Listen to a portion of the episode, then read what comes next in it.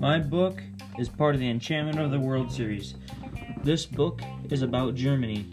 It was published in March 1st of 2003. It has 121 pages. It is a non-fiction documentary style book on the history of Germany. It starts with the modern Germany and how cars originated in that country in 1876.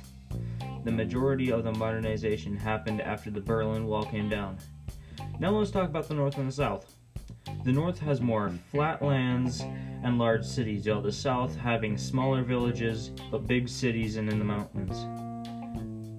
And while we are on the topic of North and the South, let's talk about the differences in their food.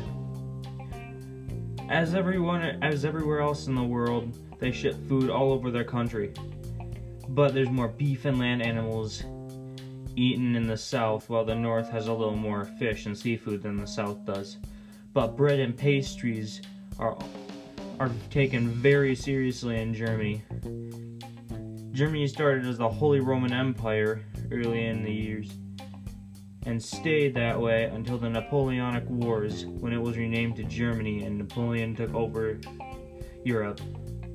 My three favorite parts of the book are when they talk about the food, the land, and the culture.